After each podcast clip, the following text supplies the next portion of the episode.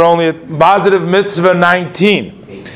Uh, 19. Uh, that's the mitzvah that you have to bless the grace after meal. You have to bless Hashem, thank Hashem every time when you have a meal. Now, this is different by when we just eat uh, ordinary stuff or when we eat the five grains and we are satisfied. The Rambam brings down, the Pasuk says in Periches Pasuk Yud, it says, V'achalta v'savata uverachtas Shem that you'll eat and you'll be satisfied and you'll bless God your God.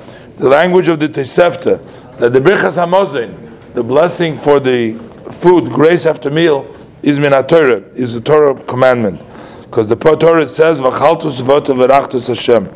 The details of this mitzvah have been articulated in many places in the Tractate of Berachos.